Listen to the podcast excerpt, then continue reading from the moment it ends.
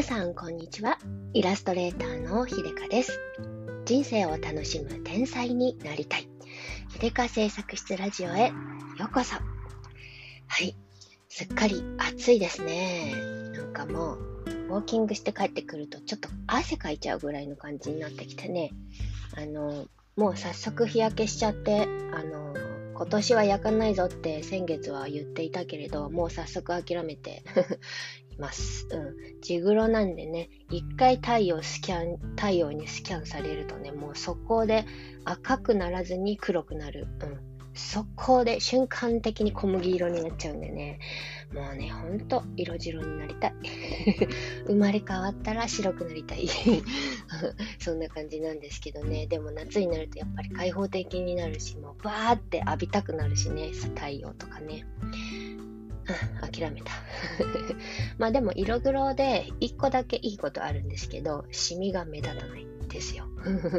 あのね、ずっと、え、ー、と、自分の、自分の顔なのにですよ。ずっと、あ、あの、洗面所でね、見るときに、え、ー、と、影になってる部分があるからさ、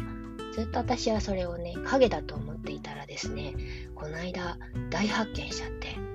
それは影ではなく、シミだった。衝撃ですよ。こんなひでっかいシミあるんだって思いながらね、はい、シミだったんですよ。ずっとなんかね、目の目の下の方に、えっ、ー、と、影？影かな？とかね、ライトが当たった影だわと思ってたらね、シミだった。確かにね、そこはライトが当たったら、照り返す部分で影になる構造じゃないのにね、よく考えたらわかるのに、うん、ずっと影だと思ってた。おめでたいやつですわ。はい、そんな感じで、うん、今日はね、あの、ちょっとメンタルな話というかね、怒りについて話そうかなと思いました。というのはね、つい最近、えー、2、3日前ね、旦那さんと喧嘩したんです、久しぶりに。うん、喧嘩っていうか、まあ私がね、あの、旦那さんの、あの、使っている香水の匂いがね、人工香料すぎて、どうしても無理だってていうことで、しかもあの、好みで無理とかじゃなくて、ちょっとね、気分が悪くなるんですよ。あの、前に、えっ、ー、と、ポッドキャストでお話ししたことあるんですけど、私、人工香料が苦手なんですよ。あの、体質的にちょっと気管が痒くなるというかね、そういう、あの、うん、感じがするんですよ。で、えっ、ー、と、よりによってですね、旦那さんがお気に入りで買ってきたやつがね、おそらく安物なんですよ。で、そういう香料の質の悪さがね、匂いでね、なんとなく、偏見ですかね、なんとなくわかるんですよ。で、これはダメだ、あ、やばいやつだ。っていうのをずっと思ってたんですけど、なんとなく言いづらくって、言いづらくって言いづらくって、でも、えっ、ー、とね、先日、その生理前でちょっと敏感になってる時だったんでね、もうちょっと無理だと思って、言おうと思って、傷つけないようにね、あの、ちゃんとさあのこあのあなたの好みを否定しているわけではなくて生理的生理的とか、えっと、体がねあの無理なんですよ。だからやめてほしいんです。みたいな話をしたんだけどもその時の旦那さんの反応がねすっごい腹が立つ反応だったわけですよ。ああの私としてはね、私は体が無理だからお願いしているから、ああ、そうなんだって、あなたはそれ、僕はいい匂いだと思ってたけど、あなたはその匂いがしんどかったんですね。じゃあやめましょう。になると思ったんですよ。なんだけど、彼は、じゃあ俺がそれをやめる代わりにお前は毎日掃除機かけろよみたいなね。そういうなんか条件を出してきてこれをやめる代わりにお前はこれをやれみたいな条件を出してきていやいやそういう話ではないだろうみたいな感じで、ちょっとねでしかもなんか私の話をね拒否する会話を拒否するような体勢を取り始めてね、体を横に背けて、絶対目を合わせないとかね、そういう体全体での拒否反応を示してきて、そういうのもね、すごくね、怒りポイントになっちゃってね、まあちょっとね、で、さらに生理前の私のこのホルモンのね、女性ホルモンの あれがね、メラメラと湧いてきてね、あの、ヒステリーになっちゃったんですよ。私がね、ちょっとね、ぶっつんしちゃったんですよ。で、あの、まあ、それはね、その後ちゃんと話し合いをして、あの、終わったんですけど、あんまり納得いかなかった。結局彼は、あの、すべて話し合いのね、あれを全て私に非があるっていう風に持っていきたがる。で、あの、私は誰、誰に非があるっていう話ではなくて、事実、事実としてこういうことが起こっているからやめてほしいって言ってるだけで、やめればいいだけの話っていう、もっと、えっ、ー、と、シンプルに感情抜きにして話をしたかったのに、彼は日頃の不満をじ、あと、私に対する日頃の不満をそこに盛り込んできちゃって、それで複雑になっちゃったんですよ。で、まあちょっとね、あのー、気分が悪くて、次の日めっちゃ気分が悪くって。うん。でね、でもね、あの、1日経ったら終わっちゃったんですよ。で、あの、その時にね、あの、私が思ったのはね、あら、最近私怒り長続きしないわ、と思って。うん。あの、まあ、単純にね、年だろうっていう話もありますけれども、えっ、ー、とね、それは年だからっていうか、えー、心のゆとりと、えー、なんだろうね、相手への期待がなくなったからなんだろうなってすごく思うんですよ。あの、昔はさ、もっと私のことを分かって、私がこんなにかわいそうなのを汲み取って、みたいなさ、そういう期待があるわけですよ、相手に対して。相手が、えー、もっと自分をケアして、もっと自分、私があなた私の存在はあなたの中では一番でしょだったらもっと私をケアしてみたいな、そういうあの感じだったんですよ。あのだって恋愛ドラマみんなそうじゃん、みたいな。うん、でな、なんだけど、えっ、ー、とね、年とともにいろいろ分かってきたことがあって、その中で一番大きなことは、えー、みんな自分が一番可愛い結論。だどんな人もどんな人格者も結局自分が一番可愛いし自分のことを一番に気にかけている当たり前ですけどそれにちゃんと気づいたらああのいくらね、えっ、ー、と、好き同士で結婚しましたとかね、なんか恋愛してますとかね、あの、えっ、ー、と、一番大切な人だからとか言っても、とか言っても、それは2番手なんだっていうね、うん、人生、自分の人生において主役は自分であって、自分がいつもかわいそうで、自分がいつも、あの、大切なんですよね、みんな。だから何かあった時に、えー、どんなことがあっても、やっぱり自分がかわいそうで、相手のことを汲み取るのは二の次なんですよね。そう。それで、まあ、あの、うちの旦那さんの包容力があんまりないとか、まあそういう話は置いといて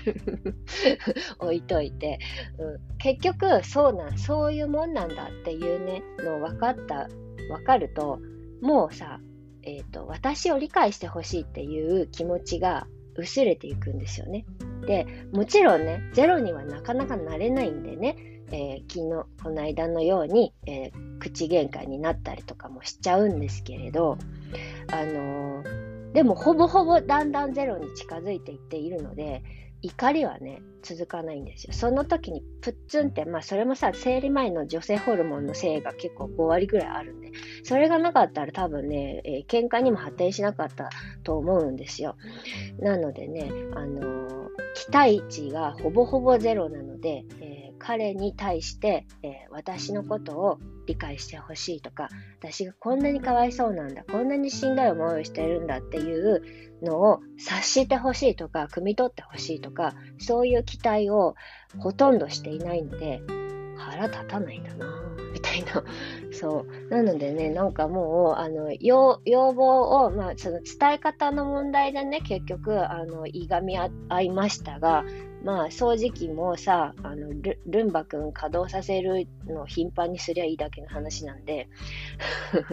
やるよ、みたいなね、うん言、われた、言われ方がすんげえムカついたけど、まあ、やるよ、どうせお家きれいになるのはいいことだし、やってなかったの私だし、みたいなね。で、向こうも結局、えー、香水を捨ててくれてるわけだから、まあ、あの、目的は遂げられたわけですよね。ただ、昔の私だったら、それでも、多分もう口聞かないとかなっちゃうんですよね。なっちゃってたんですよね。私のあの心をあの受け取ってくれていないとかね。あのそうケアしてくれていないとかね。そういうところにねフォーカスしちゃって悲劇のヒロインでこうね恋愛ドラマだったらね私がこう悲しげな顔をして目をそらしていたら、えー、相手はね察知してねなんか俺が悪かったよ。みたいなね。そういうシーンありそうじゃないですか。しかしながら、現実でそんなことはあるはずもなく そう、そう、みんな自分に精一杯ですよ。うん。なんか、ティーエティーエイジャーの頃は自分に、えー、自分のことでいっぱいいっぱいって言うけれど、いやいや、何歳になっても自分のことでいっぱいいっぱいだよ、みんな。なんか、毎回ね、そういうちょっとした口喧嘩とかになってもね、最終的にね、えー、旦那さんと話し合いしてやるとね、旦那さんは結局自分の話に持ってっちゃうんですよ。えー、会社でこうでこうで、ああでこうで、ああでこうで、俺はこんなに大変だったんだよね。だからちょっと気持ちのゆとりがどうたらこうたらで、とか言って、結局だから旦那さんも自分のことがかわいそうで、私は私で、私も日々のああだこうで、ああだこうで、こんなにかわいそうなんだよね、みたいな。私は私で、私が一番かわいそうだから、あなたが国取ってになって、旦那さんは旦那さんで、えー、会社でこんなにかわいそうな思いをしているんだから、なんかケアしてよ、みたいなね。そう、そういうね、みんなかわいそうがってほしい、みたいな 感じになっちゃうから、なっちゃってんのでね、まあ、その仕組みをね、理解しちゃったらさ、ああ、どうせあの人は自分のことをかわいそがりたがってほしいだけだから、私もそうだから、じゃあお互いにかわいそがらなきゃいいじゃん、みたいな。もうもうね、あの、なんていうの、えっ、と、私もそんなに包容力ありませんので、かわいそがりたくはないっすよ、相手のことを。で、大変だったねとかね、そんなね、あのね、あの、えっと、してくれたらしてやってもいいがとは思うが、みたいなね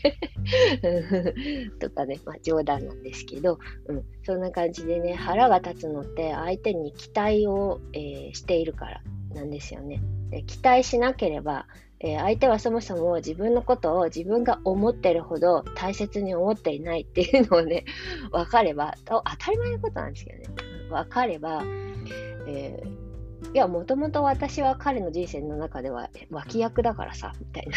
ね、ことをね、分かれば、別にもう腹も立たないよね。で、実際私の人生の中での彼の立ち位置も、もちろん脇役だよな、みたいな、お互い様だなっていうね、感じでね、まあ、あの、いろいろあっても、怒りもね、その時で生理的現象でちょっと爆発しちゃって、我慢できずにね、爆発しちゃっても続かないわなって 思ってね、恐怖とね、なんか、ああ、いつもだったら、いつもっていうかね、昔だったらね、これで1週間持ったな、みたいな、冷戦期間みたいなのになったりとか。でもそんなことしてもさ、結局、不、不愉快じゃん。不愉快だしさ、毎日つまんないし。で、相手が謝ってくるまで折れないとかさ、やるのもさ、もうなんかエネルギーがもったいないよね。なんかそこ、そこになんかどっちが謝るとか、もうどうでもいいよ。と思って、ね、目的が遂げられたら、あの自分の要望を飲み込んでもらえたらね、どんな形でも、もうええよ。というね、あの、悟りの域に達したかなってちょっと思って、あとはもう、プッツンさえしなければ、もう完全に悟れてるなっていう状況かなと思うんですよね。そんな感じで、えー、腹が立つときは相手に期待しちゃってるっていうことだっていうことですよね。そして常に、えー、自分は人の人生においては脇役であると、うん、大した存在感はないということをね、念頭に置けばね、別にね、そんな大切に扱ってもらわなくて、もらえなくてもね、失望と怒りはね、あんまり生まれないよっていうことですね。と、あの、私の中で、えー、結論が出ました。ということでね、まあね、怒りはね、負のオーラ、負のエネルギーがめちゃめちゃ出て、めちゃめちゃ消耗するからね、さっさと、あの、消えてほしいですよね。うん、なんか忘れられないと辛いからさ、忘れられる方法をさ、見つけられるといいですよね。うん、そんな感じで、私はね、久しぶりに、えー、夫婦喧嘩して、プッツンして、えー、乗り越えて、え、今、すっきりしております。そんな感じで、はい、今日も皆さん、え頑張っていきましょう。はい、最後まで聞いてくださってありがとうございました。イラストレーターのひでかでした。